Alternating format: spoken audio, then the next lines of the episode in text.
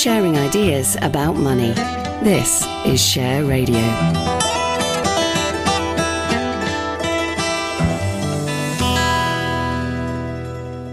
This is Simon Rose, and now it's time for the financial outlook for personal investors. And today I'm joined by Victoria Scholar, head of investment at Interactive Investor. We're going to look at the world of investment from a UK perspective, but we are going to do it by looking at the States, which of course is so important to the UK market.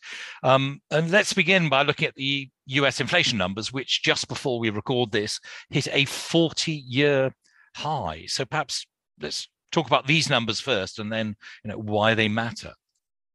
Hey there, yeah. So annual inflation in the US came in at 7% in the final month of 2021. That was the highest figure since June of 1982 when Ronald Reagan was president of the hmm. United States. We saw a pickup in December versus November, taking us to another 40 year high. And to put this into context, when inflation was last at 7% in the US, interest rates were above 14%.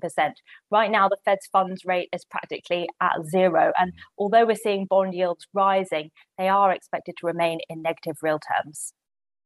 Um, we have to talk about why it's uh, so high. I mean, um, President Biden apparently is getting very cross with some of the, the beef producers in the states as if somehow it's all their fault. Um, but it's rather more complex than that, isn't it? It is. And I think one of the key drivers really is energy prices. We've seen surging gas prices and rising oil prices as well.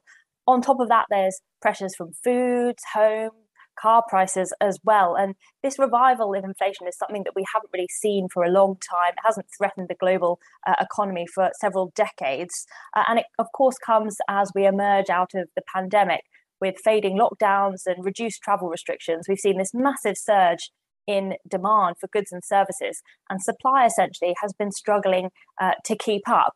We've talked um, a lot, we've heard a lot about these supply chain bottlenecks brought about by the pandemic, mm. and it's also about the shortages of workers as well.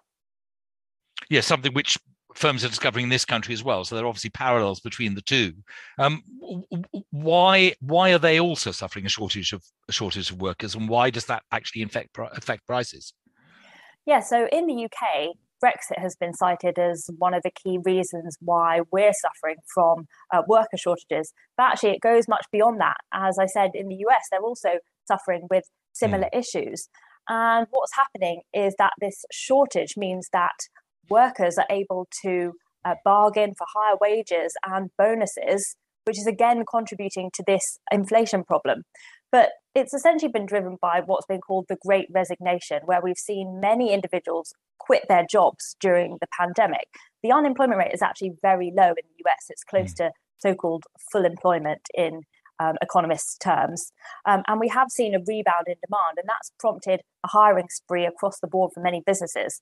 So it's that combination of increased demand for workers and then a low participation rate in the labour force uh, that has meant that businesses just can't get enough staff. Mm. And that's pushing wages higher and in turn putting up that inflation figure. Um, now you talked about when when we last had inflation at this level in the states and just how high interest rates were. Now, of course, they're on the floor. They've been on the floor pretty much since the financial crisis, going back to to 2008 nine. Um, in order to squeeze inflation out of the system, in theory, central banks are supposed to be raising interest rates. But of course, we are massively more indebted as a world, not just the states or, or even here, than we were then. So, what are the options for the Fed, assuming that it doesn't keep maintaining, as the Bank of England did for a long time, that this is purely transitory? Well, this is the whole thing. There was a whole debate last year about whether inflation is transitory or permanent. And it really seems as though we are looking at more persistent levels of higher price levels.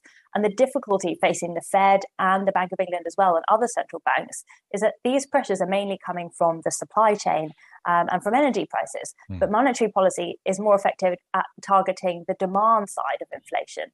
Nonetheless, given that US inflation is at 7% and the Fed funds rate is essentially at rock bottom, clearly rates need to go up.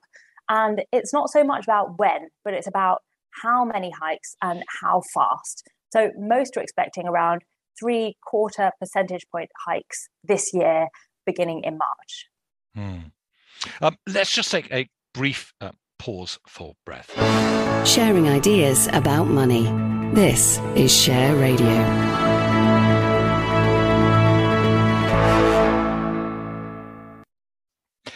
This is Simon Rose. You're listening to the Financial Outlook for Personal Investors on Share Radio. I'm in conversation with Victoria Scholar of Interactive Investor.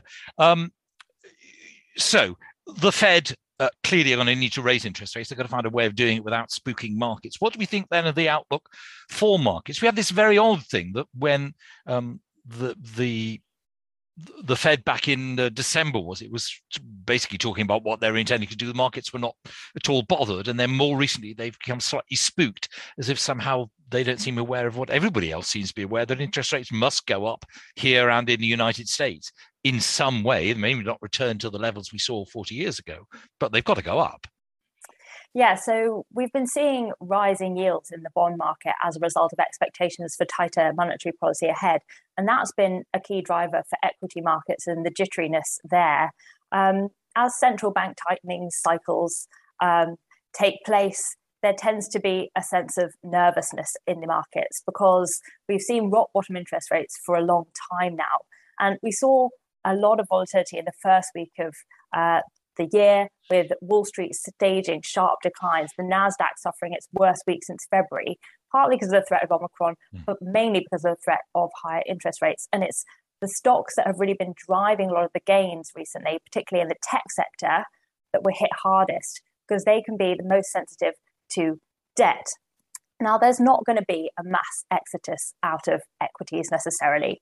Um, you know, we've already seen a significant recovery this week, and there's a number of reasons for that. Firstly, real yields are still negative, so we're not going to see a massive shift into uh, other assets. There's also this TINA um, acronym, which means there is no alternative. Hmm.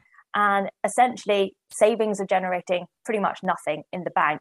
So, relatively, equities are still attractive, but we're not going to get the same levels necessarily of high returns that we've seen after the troughs in the first quarter of 2020. We saw huge gains for the S&P 500 last year. Mm. This year, there's a sense that there's going to be more volatility, that investors are going to have to be a little bit more selective in terms of sectors and stocks and look for those attractive investments that benefit from higher interest rates and rising inflation as well.